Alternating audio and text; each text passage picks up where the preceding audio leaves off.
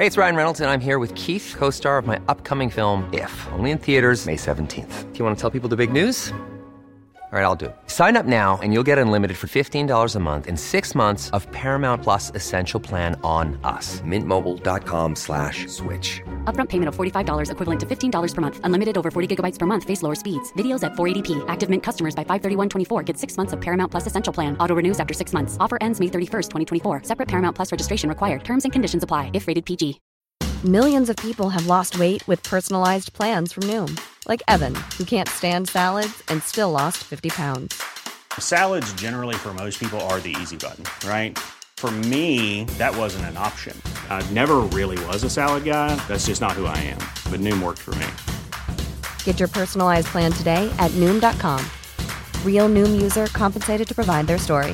In four weeks, the typical Noom user can expect to lose one to two pounds per week. Individual results may vary. Planning for your next trip? Elevate your travel style with Quince. Quince has all the jet setting essentials you'll want for your next getaway, like European linen, premium luggage options, buttery soft Italian leather bags, and so much more. And is all priced at 50 to 80% less than similar brands. Plus, Quince only works with factories that use safe and ethical manufacturing practices. Pack your bags with high-quality essentials you'll be wearing for vacations to come with Quince. Go to quince.com slash pack for free shipping and 365-day returns.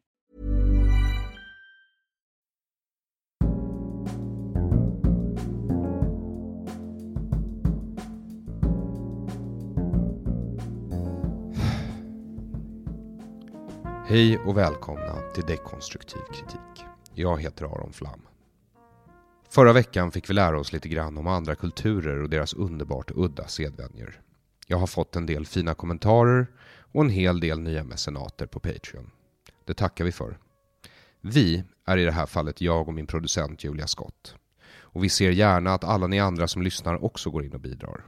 Det är givetvis helt frivilligt att ge, liksom upp till er att bestämma hur mycket.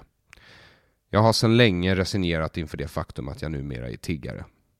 Alternativet tänker jag hade varit så mycket värre, för då hade jag varit tvungen att vara en säljare. Som tiggare behöver jag inte ljuga för er. Och jag har haft jobb som säljare. Jag är inte bra på att sälja. Jag utstrålar ju inte direkt glädje och pepp. Däremot så utstrålar jag depression och misär. Perfekt för en tiggare ju. Så nu talar jag till ert dåliga samvete. Snälla, ge mig era pengar. I den här veckans avsnitt har jag samtalat med min vän och kollega från Los Angeles, Yoshi Obayashi. Yoshi är en udda person. Även i en bransch där udda är normen sticker han ut. Jag träffade honom första gången med en annan utländsk ståuppkomiker, Jason Rouse, och tyckte genast att han var lite jobbig. Mest för att han nästan aldrig sa något, han bara fanns där. Men så började jag trivas med hans tystnad och då öppnade han upp och sen åt han sig in i min själ. Yoshi är en person som har en obehaglig förmåga att alltid befinna sig strax bredvid händelsernas centrum. Så när han sa att han tänkte stanna förbi Sverige på sin tripp runt Europa bad jag honom vara med och berätta om sitt senaste projekt. Att starta upp gatutidningen Illegal i San Francisco. Tidningen Illegal är från början en dansk idé. En gatutidning som hemlösa narkomaner kan sälja för att få pengar till knark. Ungefär som Situation Stockholm. Fast försäljarna förutsätts vara ärliga. Tidningen vill väcka debatt om narkotikapolitik. Den handlar om droger och drogkultur, både det bra och det dåliga. När jag bläddrar igenom det första exet av den brittiska upplagan samsas en artikel om varför det är jättedåligt med metadron och att alla omedelbart borde sluta med det och gå över till ketamin istället av en person som uppenbarligen har en del erfarenhet av båda drogerna. Med en artikel om hur det var att för första gången internetdejta och testa MDMA samtidigt av någon som förklarar att den aldrig testat droger förut. Eller internetdating heller för den delen. Idén bakom det hela är enkel. Människor kommer att bruka och missbruka droger oavsett. Så varför inte hjälpa dem att göra det på ett så säkert sätt som möjligt? Uh, you're a dear friend and colleague of mine from the United States, but originally you're some sort of uh, uh, dirty, uh, lonely uh, refugee child uh, to the United States who arrived when you were almost 12. Uh, uh, from Japan, even though you're not Japanese, you're half Korean, which made your situation in Japan kind of horrific. And there was also some kind of murder history with your family that uh, uh, they had to send you away. Almost like Kill Bill. Um, that's almost most of it is true. Uh, I was I was about ten, and I'm hundred percent Korean. One hundred percent. One hundred percent Korean. I didn't realize I was Korean citizen until I was 17 when I went to uh, my first day of high school. I think day before my high school for junior year, my aunt said like, "Well, here, this is the name you'll be using from today," and it's a, one of those Korean names I still don't know how to say correctly, and um, it was very confusing period for me. I, I, I bet. No, I only mentioned the fact that you were uh, like a, a, refugee to the United States yourself because uh, uh, we spent the first part of the day, you and me. uh, But I, I went to Söder, where you stay when you're here, and then we were trying to you deliver some toys I brought from Southern California, and it's it's more of a headache. deliver toys to whom? Well, I was hoping for a Syrian refugee camp or Yeah, Why do you want to give toys to to Syrian refugee children? Um, I had a friend from Denmark visiting me, Igor Gunderson, uh, who works for Illegal Magazine. Um, I'm sure we're going to talk more about it later on, but um, um, he's a big fan of hip hop and uh, that culture. So I took him to various um, interesting places in Southern California. And the place that I went, Pico Union, it's of course all Southern California is Latino, but it's a very heavily uh, Latin area, and uh, some of the most dangerous Latin groups, the the gangs are from there, MS-13 and things like that. So I took him there, and I noticed I never noticed it before because when you walk versus when you drive in LA, when you drive, you don't notice those close neighborhood because you don't actually spend time to get to know the area. But while we were walking, I was showing him the neighborhood.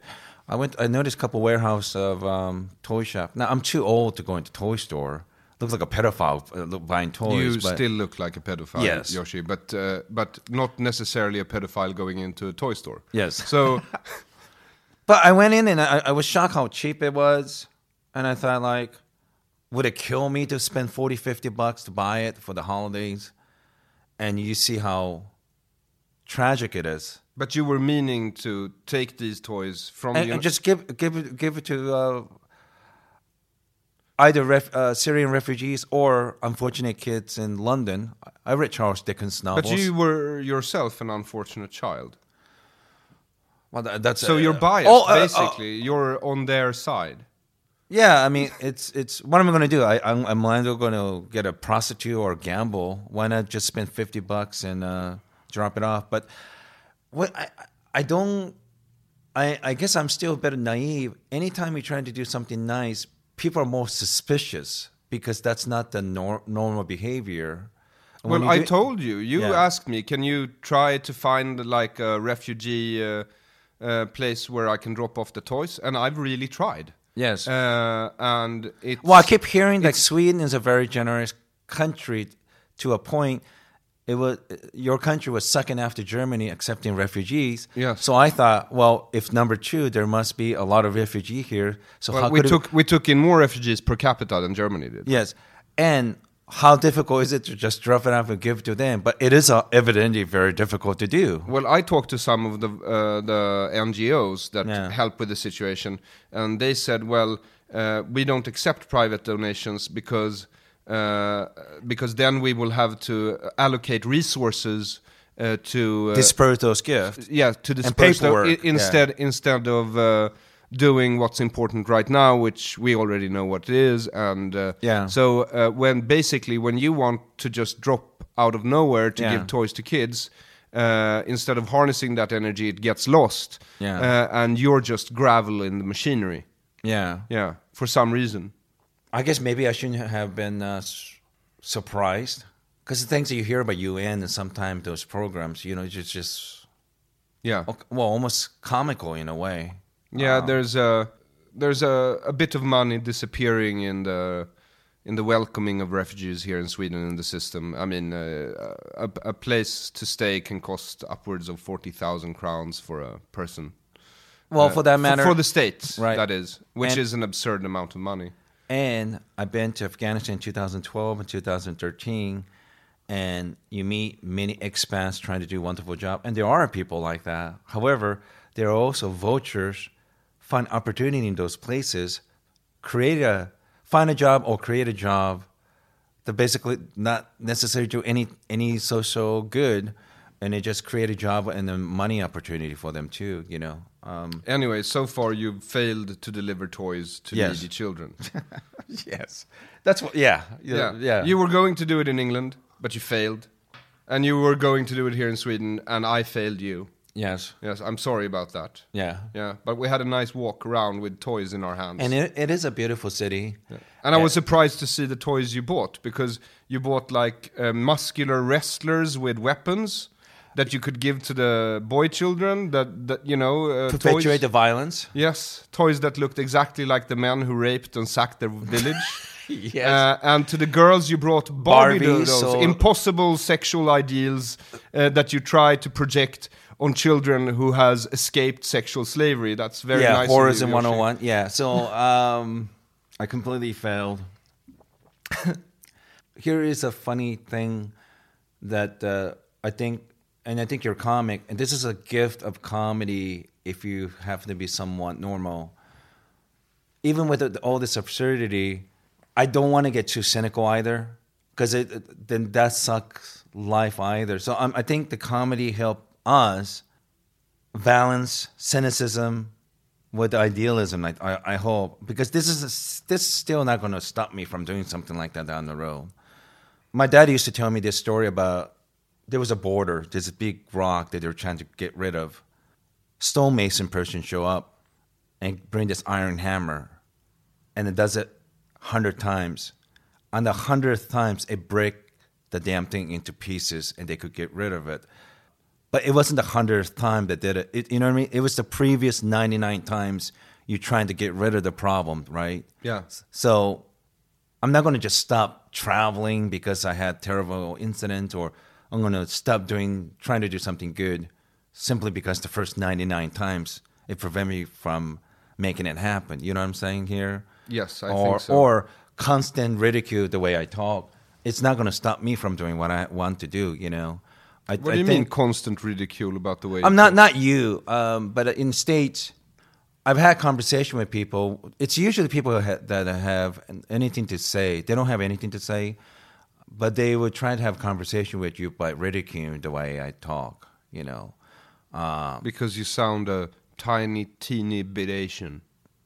yeah, or it's a part thing. I think when you, you know, I, I think you're self-aware, aware enough that there's many immigrants to the United States, um, especially from Soviet Union. I remember in the '80s, these are like people with PhD in physics, Yeah. physics, chemistry, lawyers, because they couldn't speak English. Some Americans were dismissive of them, but when you spend time and get to know them, these are brilliant people that deserve to be respected Yeah. and and uh, those ridicule will not prevent me from talking in public.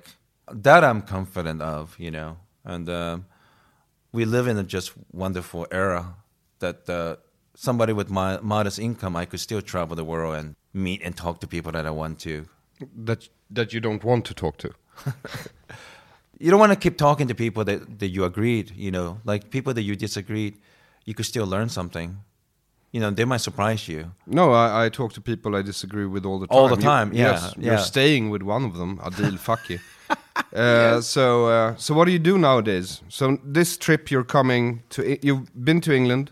I, I left the United States December 29th, and I'm, uh, I'm, I'm going home tomorrow, uh, which is a day before Super Bowl, which is America's real true national holiday. So I want to go see that in San Francisco, Santa Clara. So I'm going back tomorrow. Um, but uh, this trip, I've been to 11 different countries. And uh, really? Which ones? um, let's see. I went to UK, Northern Ireland, Ireland, uh, Sweden, Denmark. Northern Ireland. Yeah, Uh, Belfast. no, I call it Western England. Oh, uh, I didn't know you're a Protestant. um, let's see. Where where else did I go? Uh, Germany, Netherlands, France, Belgium, uh, Morocco, UAE. So that's like uh, 11 or 12, I think, Yeah.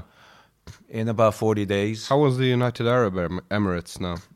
It was it was fascinating because the first two time I went, I was traveling to Afghanistan. I only had layover for ten to fourteen hours each way, and my friend Sam Hosseini, uh, just incredible guy doing amazing work in Afghanistan, uh, has a home there, and um, it was a superficial visit. But last time I was there for three days because my friend Russell Peters was performing. Uh, the the power In Afghanistan, uh, Dubai, in Dubai. That makes more sense. and um, it was great because I, I did several big podcasts. So uh, it's always surprising when I meet. Uh, I don't want to say fan. That's a bit of a strong, but people who are um, interested in meeting me, and few few talents I have. I'm pretty good at networking, meeting people that lead into other interesting experience. You know, so my friend Warren Chan and uh, his friend Jay uh, Kim, they're Americans living in Dubai. Uh, they were very uh, incredible, and uh, they showed me around Dubai, and I made pretty good contacts through them. So I, I'd like to go back. It's a really fascinating place. I never knew that citizens are only 15 to 20 percent of the population. The rest of it is foreigners. Different level of uh, quality of life they have. They, they could be Filipino, Pakistani, East Indian, rough, Yeah. or Korean American entrepreneur like Warren, who lives very well. I even they, he even took me to a North Korean restaurant, which is owned and operated by government Pyongyang. That was Or interesting a North Korean. restaurant. I, I've never been to one. And what did you have to eat at this place?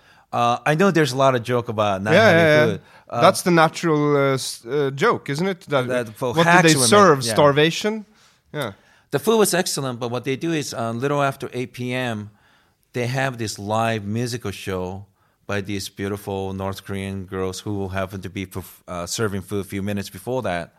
Uh, they're all smile, beautiful girls, and nothing but smile. Of course, they're crying inside, of course, but um, and they do this crazy, almost like propaganda musical show. At one point, they were actually singing a Japanese song, which was confusing to me because they were still enemies, you know. But Yeah. um, uh, I think it has something to do with because most of the customers were Japanese. They're really fascinated by it, and um, Japanese have such a short memory when it comes to the terrible things that they did during World War II. And they were hypersensitive. Of Americans that did them, but um, I don't uh, think their memory is short. I just think they were. They think they were right. Yes. but but but I cherish those wonderful, sometimes ter- terrifying, sometimes bizarre experience when you travel.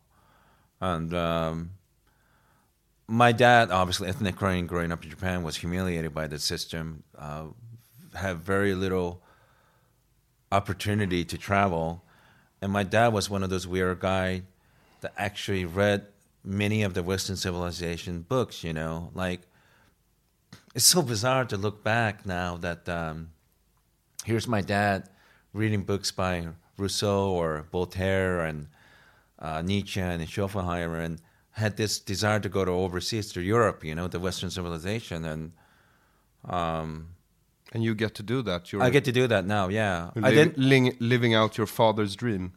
Yeah, it's. Um, I feel bad for most Americans that they wait until they retire and they plan to travel after Yeah. retiring, but quite often they're too old to enjoy it, or very sad situation where one of their spouses dead by the time they were planning to travel. You Yeah. know, so I have a opposite phobia. I'm always afraid if I don't travel now, I'll never travel.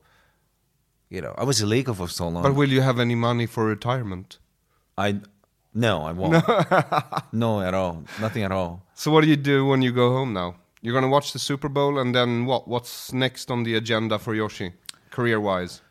Uh, tomorrow, my friend Hyung and Susan Cho will pick me up, and uh, uh, I'm helping with their project. It's called Page30.com. They have a fashion business, and uh, I don't know anything. I don't. I, obviously, I don't know how to dress well, but I, I read so much that I know a little bit of the fashion business. So I'm, I've been assisting her.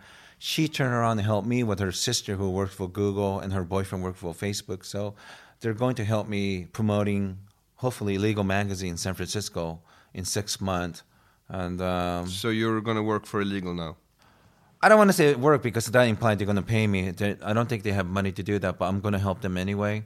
And um, I'm pretty good at parlaying. And what is illegal magazine? Illegal Magazine was started by a guy named Michael Olsen, Danish gentleman, and a friend of mine.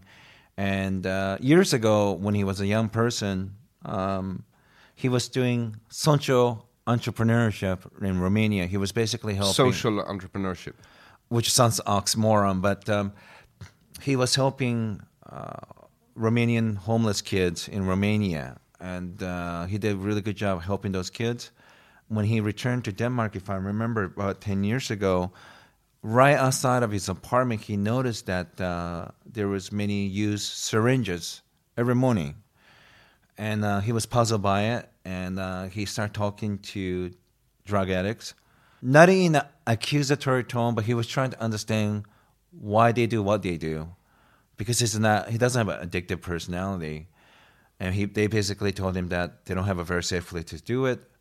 Uh, many of the, the train station have bathroom, but they put those black light bulbs so you can't see your um, Veins. veins. So these are decent people with addiction problem, a medical problem. They're not bad people. They are desperate, so they find a place it's uh, right in front of the apartment interest in inject heroin.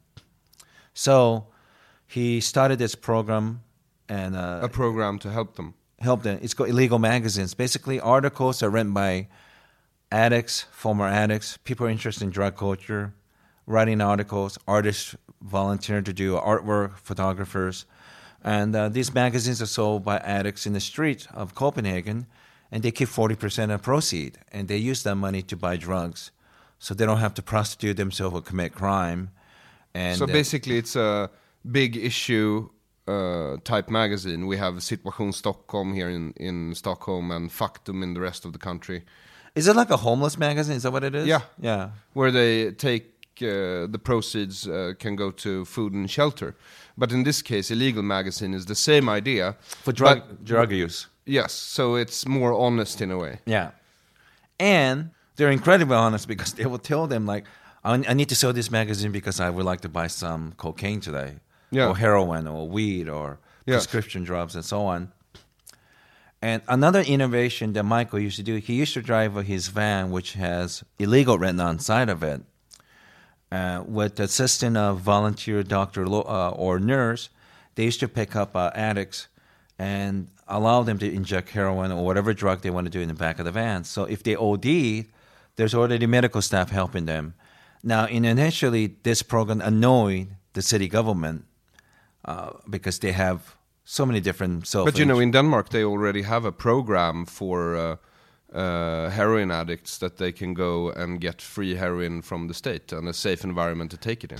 I think he might have been doing it where I, I don't know the situation. My understanding was uh, maybe they was too busy or uh, wasn't widely available back then. But when he was doing it, Uh, compared to Sweden, Denmark is way ahead when it comes Way ahead, yes. when it comes to harm reduction policy. Sweden is a horrid uh, example of uh, drug repression in, in uh, Europe. I, I, I talked about that with Michael Olsen and Mr. Jorgen, who is the president of uh, Danish Drug Users Union, and the conclusion that we made, and I could be wrong, we could be wrong, but we felt like Sweden, for whatever reason, like to have a very good relationship with the United States, that they take hard line of uh, drug policy of USA, DEA, whereas Denmark, they seem more sensible when it comes to drug policies. You're, you're partly right. Uh, I mean, uh, from the start, this, ha- this has uh, partly to do with uh, uh, being on good foot with the United States drug policy. But uh, when it comes to Sweden, you know, Swedes uh, are very special in a way that they can take an idea that isn't a real problem in their country and they can turn it into a national religion. yes. And that's what they did with the drug policy, basically. Yeah. because when you don't have a religion like Judeo-Christianity Yes. as you do your your country, Then, then it becomes, you know, social democracy Yeah. or, or the drug war or uh, uh, radical feminism or uh, yeah, anti-immigration, pro-immigration. Sure. Doesn't really matter. so illegal magazine, uh, it's articles about how to take drugs safely. Hey, it's Ryan Reynolds, and I'm here with Keith, co star of my upcoming film, If, only in theaters, May 17th. Do you want to tell people the big news? All right, I'll do it. Sign up now and you'll get unlimited for $15 a month in six months of Paramount Plus Essential Plan on us. Mintmobile.com slash switch. Upfront payment of $45 equivalent to $15 per month. Unlimited over 40 gigabytes per month. Face lower speeds. Videos at 480p. Active Mint customers by 531.24 get six months of Paramount Plus Essential Plan. Auto renews after six months. Offer ends May 31st, 2024. Separate Paramount Plus registration required. Terms and conditions apply if rated PG. Millions of people have lost weight with personalized plans from Noom, like Evan, who can't stand salads and still lost 50 pounds. Salads, generally, for most people, are the easy button, right? For me, that wasn't an option. I never really was a salad guy. That's just not who I am. But Noom worked for me. Get your personalized plan today at Noom.com. Real Noom user compensated to provide their story. In four weeks, the typical Noom user can expect to lose one to two pounds per week. Individual results may vary. That, but they also put articles that when people hate drug users, they try to be fair about it too.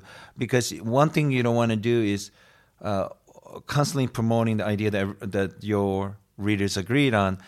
They do sometimes put stuff that uh, against drug policy. You want to give balanced view of the drug use. You know what I mean? It's very hard to do considering that all the me- mainstream media uh, is not giving a very balanced view. Do you think? Well, in the United States might be different nowadays, but here in Sweden it's uh, uh, still very much a media silence. And if you read anything about drugs, it's mostly that drugs are horrible. They Yeah. will kill you, uh, even if it's just a toke of marijuana. But but let me finish about the, the van thing. So uh, it works so well. Eventually, even the city of Copenhagen, I have to admit, it really works. So instead of acknowledging what Michael Olsen has done for the city of Copenhagen, they just implement the same program for the city and just copied it. So now they have the white vans where you can inject. I, I don't know if they still have it or not, but uh, it was interesting because I went to Michael Olsen's office and we had a meeting yesterday, and literally, maybe a block or two blocks away, they're building like thirty million dollar medical facility where you can you inject drugs now. They just pulled the jujitsu on Michael uh, to cop, steal that program. Uh, But that's okay, isn't yeah, it? Yeah, and he doesn't care. That's No. the thing. He doesn't care because all he want to do is make change a better society for his city. You know. But I I find it ironic that uh, it's the same kind of thing that uh, Clinton used to drive Republicans. He, he he would used to take idea the Republican had and take it away. Now Republicans are just angry because they can't go against Clinton anymore because they're Yeah. following policy that they were trying to promote. For example, welfare reform and NAFTA. Of course, Clinton pulled their political jujitsu and take it away. Well, Clinton's attitude was like, "Well, you can't be angry now. I'm I'm I'm implementing your no idea. Yeah. and all he's doing is upsetting his own party. But uh, that is a very smart, cold calculating politic on part of the Clinton. uh, illegal. It's still sold in Denmark. Yes, and they implement the same program to London. It's doing well. Uh, they tried to do it in Berlin, and it, it fell. There was a problem in Berlin. Why? My understanding that there's different groups that have interest in that area, and they didn't want to give up the power issues. You know, so Fair enough. Uh, and Sa- and you're going to try and get it started in San Francisco. Yes, I was helping uh, one of the representative, um, Igor Gunderson, and we were worried that we didn't want to repeat the same thing in Berlin, but that wasn't the case. In fact, they were very supportive of that in San Francisco slash Bay Area. So uh, we did a lot of prep work in the last three, four months, and I did it. Uh, so what would you say is the big, biggest uh, problem use in uh, the San Francisco area? Is it crack or is it heroin or is it coke or is it? I don't. I think those drugs are the superficial things that people assume is the case, but I think the biggest one is those legal prescribed drugs, painkillers. Really? Yes, I think that's uh, that's uh, I think that's a game changer for several reasons. The reason why heroin are so popular because heroin is way cheaper opiate compared to say Vicodin and Oxycontin. the Pers- you know, like New York City, I heard like they're like ten to fifteen dollars a pop, whereas heroin's way cheaper, and I think that's why. Um, So what you're telling me is that the state-controlled market uh, can't compete because it's too expensive with the black market. it's very expensive. and the reason why opiate is changing, in my opinion, is going to change next uh, five to ten years, is because you know as well as I do, and this is a terrible thing to say, but this is just the reality. When you see group of minority, primarily Latino and especially black kids getting killed in inner city for either overdose or getting killed for drug trade, nobody cares. A lot of people do lip service that they that they, they seem to care, but really what people say versus what they do is completely different. Now, when you start seeing middle class white kids or upper middle class white kids getting killed for drug trade, or especially when they're buying overdosing, you know goddamn well there's going to be changes because those white parents are not going to watch and not do anything about it. In Washington D.C., they they they listen to white parents complaining more so because they actually vote Yeah. versus when black people complain and scream and yell. By the way, you know why black people are loud? No.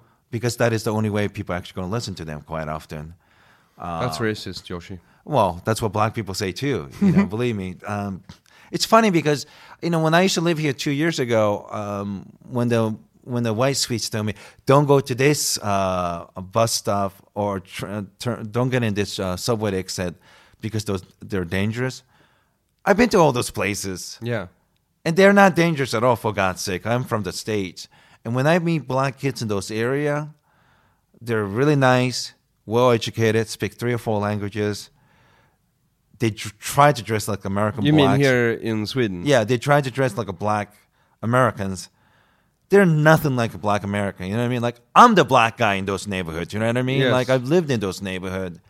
But but I, I speak No, you I, I I could say racist things, but like I'm telling mostly because I think honestly what I'm saying is a lot of it is actually really true. So you just want white middle class problematic uh, children to sell your magazine. You don't. You're not going to let Latinos or blacks sell. Oh it. no, they, I want I want. I'm joking with you, of course. Of course, I know you're joking.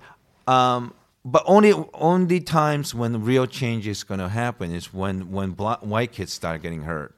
Honestly, you know, because the politician react to incentive, and those people vote and donate money and time and effort. You know, so you hear these stories, even like places like Martha's Vineyard in Nantucket, which is a very exclusive place. Near, I don't know, hour and a half away from Boston. When you hear, when you start hearing major problem with those opiates in that part, Yeah. Midwest, in the South, and West Coast, you name it, it's a problem that people are going to start realizing they have to deal with this as medical issue. And um, we have this fucking medieval attitude about this. You know, like they would have just burned those people. It's a medical. You don't put people in prison for having cancer. Why can't you just ac- accept for what it is? We're, we're supposed to be man of science. Addiction is a real science, for God's sake. You know, so I love So how is uh, publishing? I mean, uh, illegal in Denmark. They have articles about how to take drugs safely, street drugs, basically. But also, there's been many cases of people who are having problem uh, drug issues, and I forgot her name. In England, this lady would start selling illegal magazine stuff, save enough money, having her own place, won her custody back of her kids. Yes, this is one out of a million stories, I guess, but it, it, it definitely helped people like that. And we're also trying to change image. Like if you if you if you happen to be one of those lucky people that uh, has no contact with the people with addiction issues or family members, you're very lucky. People just assume these are monsters. Yeah. And the magazines, if you read them, they are personal stories, basically. personal stories, and that, that But but what is the difference between this and I mean in Sweden we have a forum online called Yeah. Flashback. Uh, we have discussion uh, threads and there's uh, one thread called trip reports where Yeah. people write down their trip reports. Is it like that? Is that what illegal is going to be? Just trip reports? I, I, I think that's what they're uh, doing, but um, uh, although I do not have a very good uh, technical skills, I'm very good at networking and putting myself in this environment, meeting the right people, and I love connecting person A with the person B that that mutually beneficial, and I, I love doing that. So uh, what I'm trying to do is, prior to that little Syrian boy drowning down and finding the body in the beach, Alan Kurdi. Yes, there was many articles and stories about this just terrible things happening to refugees. Once again, when you see it, when you hear a personal story, when you hear desperation from one of the parents talking about it, it really grabs you. So with Illegal Magazine, having a tangible magazine story, people want to donate money and they also want to get something for it.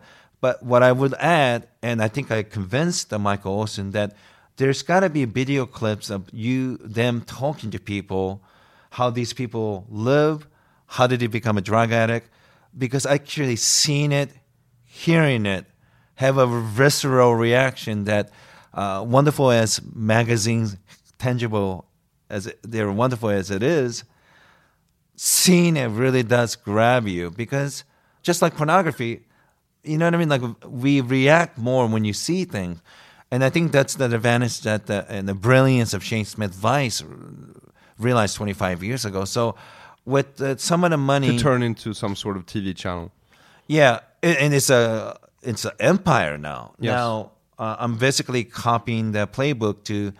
Uh, hopefully, we have enough budget to interview people, film things, edit, and release it. And I think if, you know, I, I did my friend Tom Segura and Christina Pazsitzky podcast, very popular. It's always the top 20 comedy podcast. Uh, we have probably 35 volunteers from one podcast, you know. And uh, thank you very much, all the artists. And but now we wanted uh, volunteers for people who are good at raising money, people who are good at programming, people good at filming and editing. Basically, I'm committing jihad on war on drugs, you know, because um, You're proclaiming a war on the war on drugs. because American government, ironically, is addicted to drug war. They're absolutely addicted because it, it uh, it's a money, it creates a lot of money and power for them, you know. Yeah. And uh, it's a very very sad situation. And I'm sure you know this. The drug war basically started with President Nixon's administration because he had so many enemies. And what many of those enemies had one thing in common: they're young, liberal, white people and minorities. And what, what major thing that they had a common among them, which was drug. So, Department uh, Drug Enforcement you know, they went after those Nixon's enemy by through drugs, and uh, and they created this monster for the last forty plus years, and um, many of those people now regret it. You know, George Shultz, who worked for Ronald Reagan, uh, worked for Herbert Institute for um, Stanford University. He's completely against it. He's no liberal drug using person. William F. Buckley Jr., the father of conservatism when he was alive, against the drug war. And believe me, he's not for drugs at all, minus alcohol, obviously. But he understood that it's a basic human trait. Not everyone, libertarianism not everyone, but in every generation, a portion of the population will become addicted to a substance Yes. or uh, some sort of enjoyment. Uh, what most people use moderately as enjoyment or, or relaxation. Sure. Some people will come addicted to and start to abuse. yes. Yes. And um, And and these people won't go away. Yeah, and and and uh, William F. Buckley Jr. was a fan of alcohol and and uh, tobacco, which was sanctioned by the government. They make money out of it. It just there's a level of hypocrisy here, Sure. a level of racism against uh, what you would call uh, the substances uh, of other cultures. Sure. If you're, uh, for instance, from an alcohol culture or a tobacco culture, you tend to accept those drugs. You're, you want to change like the image of people who become addicted to drugs. yes, I I, I think um, So we don't view them as disgusting failures of our species, but rather as sick people who might need help. I, I think they need help medical wise, but I also think I don't want to say propaganda, but I think there's there's there's a need for like a bit of a PR offense. I think because I think um, people who are functionally drug users they don't have incentive going publicly and say, "Hey, I I'm a CEO of this company. My shareholders are very happy. I treat my employees very uh, well."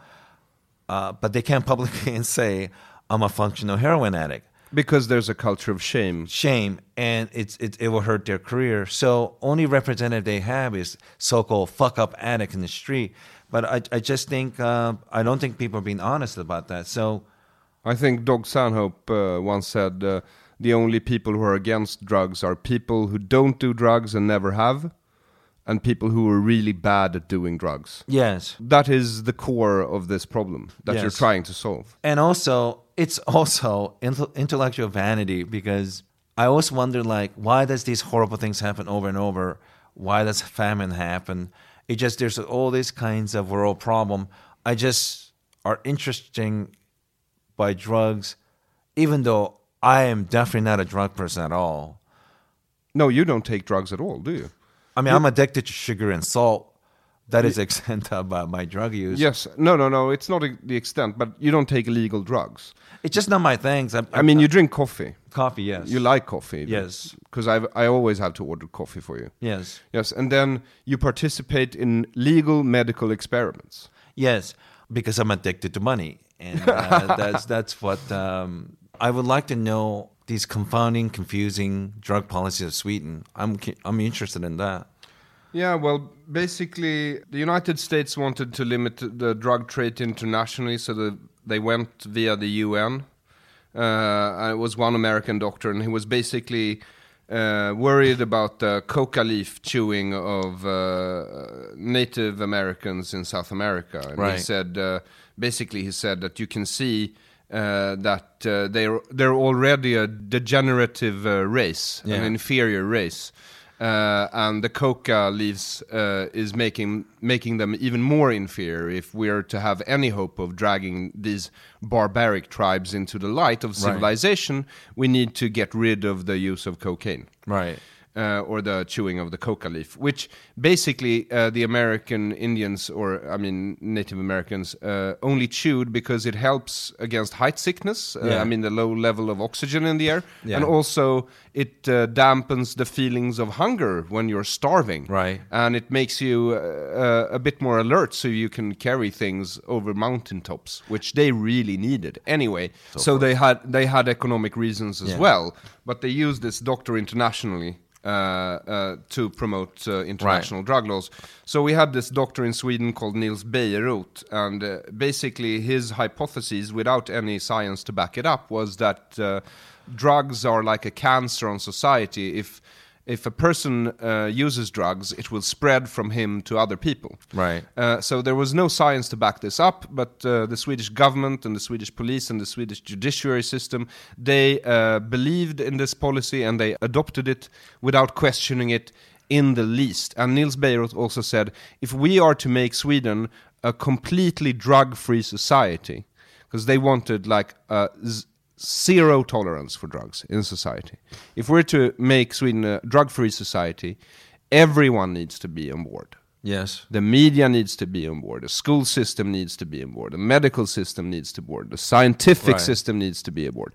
And so everyone started marching in the same direction. A massive propaganda offensive uh, against drugs. And this has been going on for years. And they took help with uh, the, the judiciary system started helping, or not really helping in any way, actually, Right. but uh, helping the effort by uh, making it illegal to have drugs in your system. So Swedish police can actually uh, stop you on the street uh, for uh, suspicion of being uh, high, on drugs, and they can take you in. They can test your blood.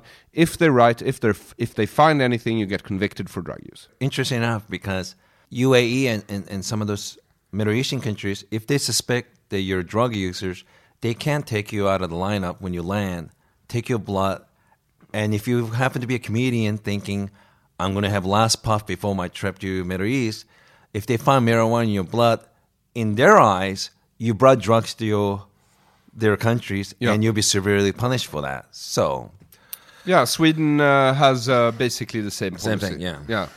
So uh, it's us and the United Arab Emirates. That's a comforting thought, isn't it? So uh, that's uh, what we did in Sweden, and uh, that's been going on since, and it's been a huge fight. And I mean, if you compare it to Denmark, who has a, much larger harm reduction strategy, and also Norway and Finland have a more common sense strategy, but No one is suggest- But Swedes took this because Swedes are fond of utopias. Yes. You know? And uh, a drug free society is a utopia, it's a utopian idea. And also, I think the drug problem in Sweden, it probably wasn't that big. we had a lot of people taking amphetamines for a while, and we had a time in the I think 60s where amphetamine was legal, basically. Yeah. And today, these people get their amphetamine from the government. Right. We call it ADHD, and the government has started competing with the private market, the private Sure. sector, um, because this problem isn't going away. People aren't becoming drug free. I mean, it's a nice idea, the idea of a drug free utopian Sweden. Sure. Uh, but it has nothing to do with reality. So s- this is another case of Sweden uh, trying to take ideal policies and turning turning them into real policies Right, which is with a, with which, with which is a nightmare. detrimental with a detrimental effect. Yeah. Sweden has the highest uh, number of uh, drug related deaths in the European Union because of these policies. Because in Sweden you can't seek help because if you're a drug user, it's already you're already a criminal. So first you have to be convicted before you can get help, right? Yeah. Yeah. So uh, we it took us like decades to get uh, syringe exchange programs. It started. We had a syringe exchange problem in in uh, a program. sorry, that's a Freudian slip. Program in Malmö because it's close to Denmark, and it, it was hugely successful. Yes. Uh, but it was hell trying to get it implemented in Gothenburg and Stockholm. And in Stockholm, it got implemented first after we had an HIV epidemic uh, among. Uh, heroin users. Yes, uh, injecting heroin Yeah. users here uh, who killed a lot of people, and these people's lives could have been saved if we had had saner drug policies. Yes. So basically, through willful ignorance of hard science, we killed a bunch of people. Yeah. and we still do. Whenever people have stance against drugs or uh, uh, other social ills, just ask yourself, what kind of person are you? Are you the kind of person to take a position because you're trying to make yourself feel good or look good in public? But forget about that for a second. You got to ask, whatever the position you take, are you making the situation better or worse? And if you're making it worse simply because you want to create this facade that you're doing the right thing, Yes, because it's stop easy- doing that. You know, It's easy to look good by condemning something that's bad. yeah, but it's harder to be good by trying to mitigate what is bad. We are still here in Sweden on trying to look good by condemning what's bad, Yeah. and thus creating this culture of shame and also a legal environment where where it gets really really hard for people with substance abuse problems to seek help and get out of the problem. right. Of course, I I prefer no one use drugs, but that's not realistic. Because you don't use drugs. No, I'm, I'm not. I'm, I'm. I never understood like people get like big joy out of it. It just never worked for me. You know, acid, marijuana, cocaine, and also when I see kids using drugs, I wonder sometimes, perhaps they grow up in an environment that it's not very easy to talk about those subject matters, and they're dealing with stress, but mo- may perhaps even chemical imbalance. So they're trying all kinds of different drugs, trying to be quote unquote normal. You know, you know, I, I wish I had a luxury to have individually cases like why using drug. Maybe we could help you, you know, alternative. But um, it's just as uh, life is difficult, and sometimes people are trying to deal with it, and this is one way to deal with it. Just because I don't have to deal with it that way, that doesn't mean I I, sh- I shouldn't have empathy for those people. You know. No. I might deal with it differently. I, I might take a long walk or read a book. I don't know. People deal with different situa- situation differently. But um, I'm glad uh, I met those guys in uh, Denmark. I, I I would continue like to work and help because you know I was friend with Mitch Hedberg, uh, one of the greatest stand-up Comedians of all time. in English world language Yeah. world, and um, drug addiction problem, and Yeah, what happened to that guy? 2005 he passed away March of 2005. So it's been 2003? 2005, Really? 11 years ago. This March or April. I was being sarcastic. I know. Oh. I, I, I know he uh, he's dead, and uh, I uh, it was a heroin overdose, right? I keep hearing the word heart condition, and I'm sure he had it. But I also have to be honest. Like I love Mitch, but he loved using drugs. Yeah, well, Uh, technically, Whitney Houston died of heart failure too, but that's Right, what happens. if complication you, of drug use. If if you uh, boil yourself while high on coke. yes. Yeah. And and last year, a brilliant writer, uh, Harris Wittels passed away. He was a very big comedy writer. uh, Ruffle Park and Recreation, East by, East by oh, I can't even, I could never say that show right. A um, bunch of different shows he was working on, but he, he was a brilliant writer. Died early 30s last year, and I think a couple of days before he passed away on the podcast, he said he's not doing drugs. I think if I remember right, and uh, he died from, um, if I remember right, heroin overdose. So, So maybe he uh, stopped. he for, a- he stopped for a while. He started again.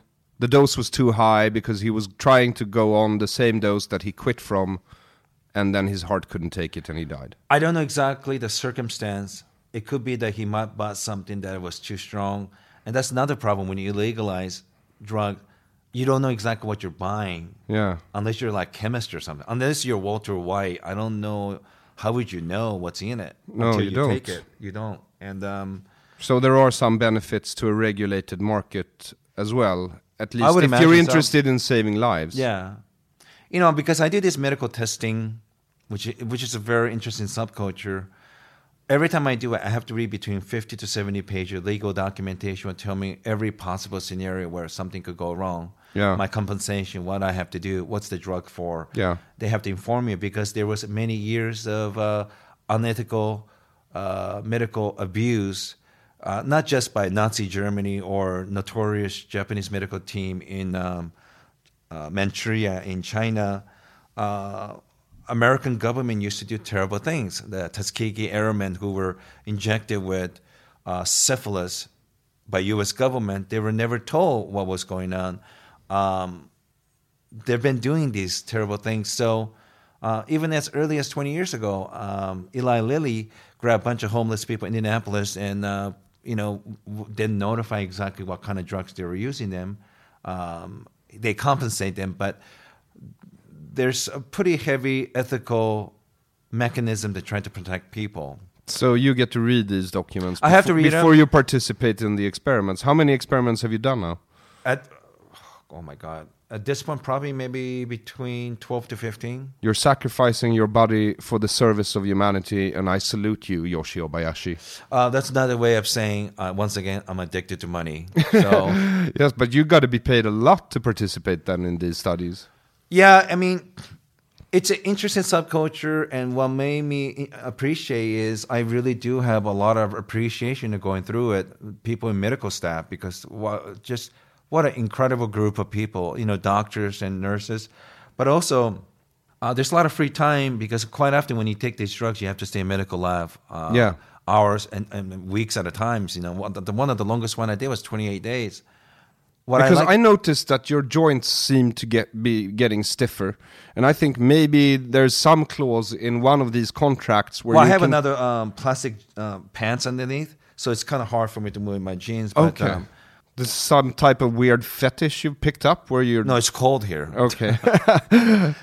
Uh, people keep saying, "Why don't you get a job?" Whatever. But I, I, I, I the subculture is really interesting to me. I love the dr- drug company from different point of view.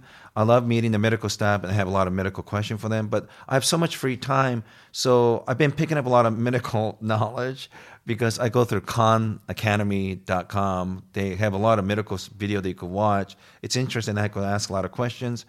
Uh, ironically, I'm more healthier than my friends because I do this for living. Uh, in addition to make money on stand up and other projects I do on the side, uh, I learn more about my body, um, and I'm healthier than ever. And um, it gives me opportunity to travel overseas, which I, that is my true addiction out of anything. Traveling overseas, meeting people, uh, and I don't necessarily have to even go touristy places. So what you think is that we need to abolish the war on drugs and start a war on travel because people abuse it, like yourselves, get into heavily abusive relationships with traveling around the world. I think uh, very funny, by the way. Uh, I I consider myself a poor man's um, ambassador to the world for America, and I like meeting diff- people from different background, and I like doing even ordinary things like going to grocery store and buying stuff because these are the people I'm never going to see again. But it's just nice to see how regular people live in different parts of the world. So I don't have to go Eiffel Tower when I'm visiting Paris. I'd rather go places that tourists don't go and see how does the regular people live. It's more interesting that way.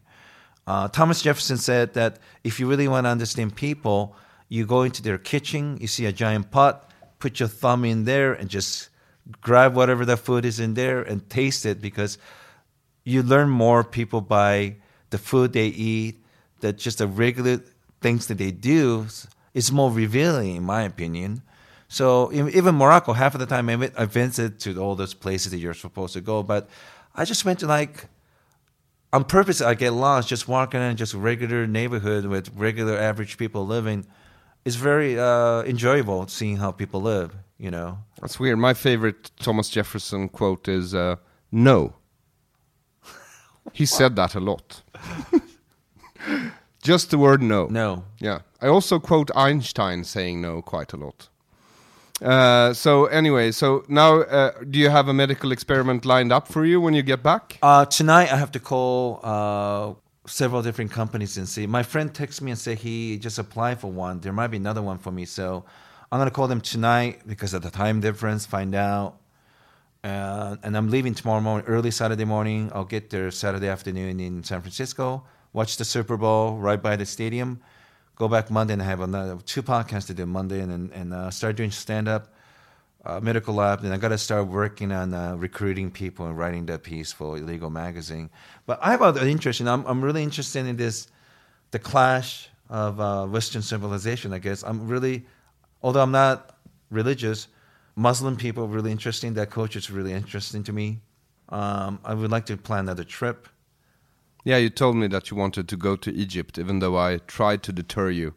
It, it could be Egypt or Lebanon. I, I'd be interested in going to Algiers, but I don't know if I could get in.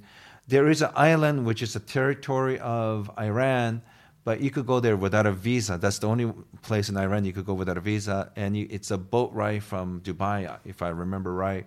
I'd like to go Oman or Kuwait because my friend live in Dubai and, and gas is cheap. They could rent a car and go those places.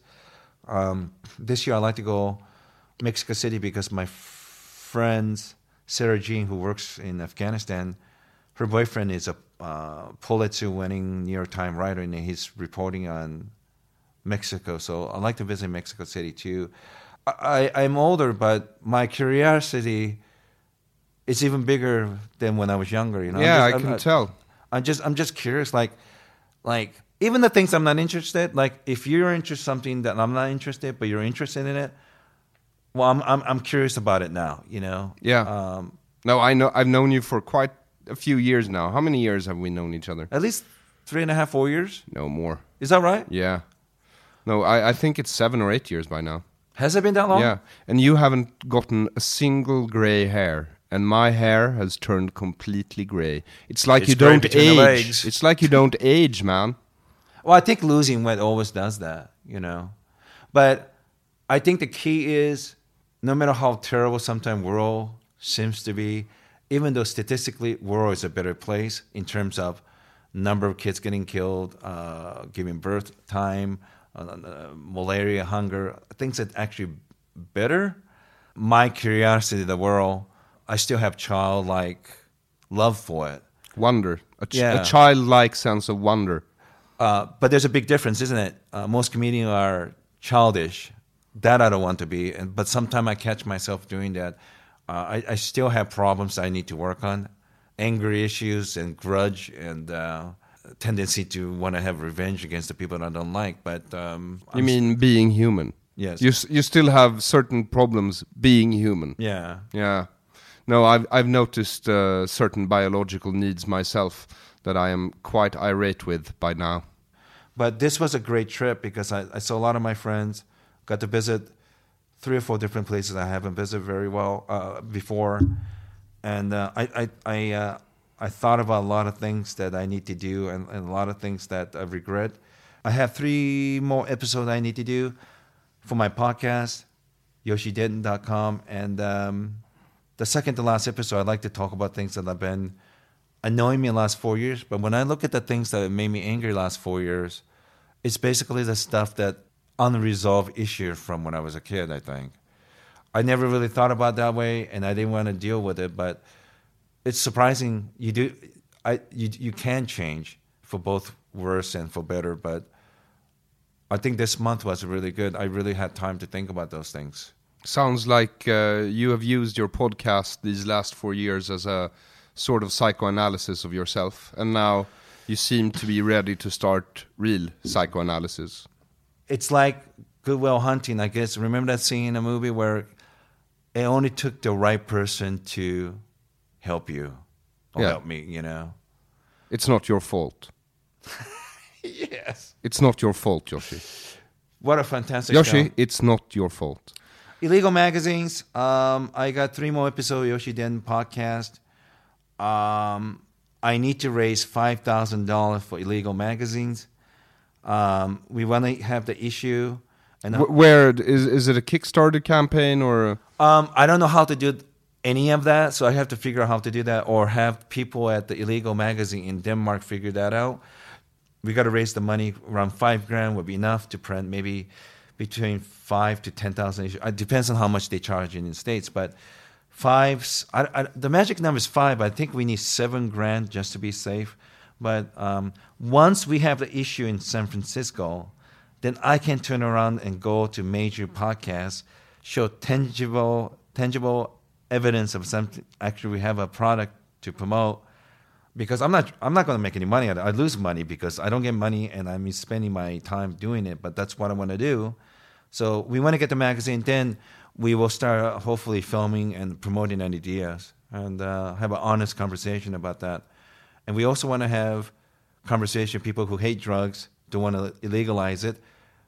And I don't want to just point a finger because we want to understand where they're coming from too, you know, because they could very well have a good point and, and uh, decent Americans. Sometimes good people don't agree on a solution. So, but I think have, it's a good to have a conversation. And um, I want to do more stand up, other people's podcasts. I would like to travel more.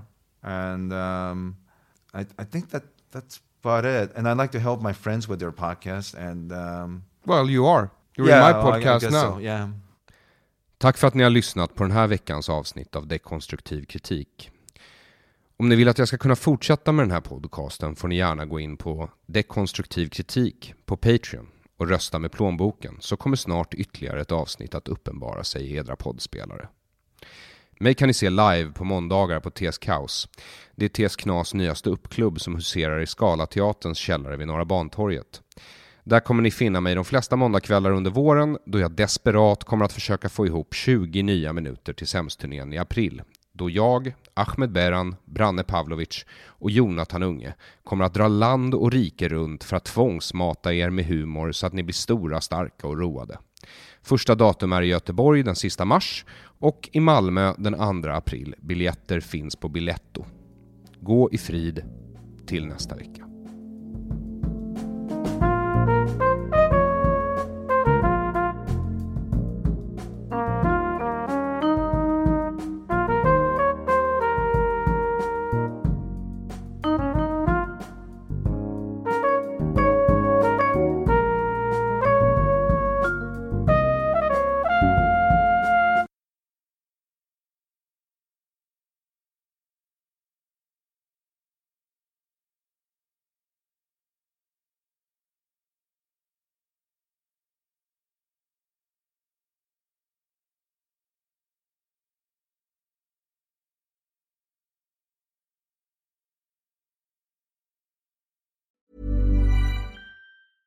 Even when we're on a budget, we still deserve nice things.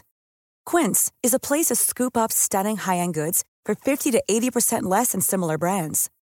They have buttery soft cashmere sweaters starting at $50, luxurious Italian leather bags, and so much more. Plus, Quince only works with factories that use safe, ethical, and responsible manufacturing.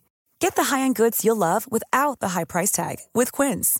Go to quince.com slash style for free shipping and 365-day returns.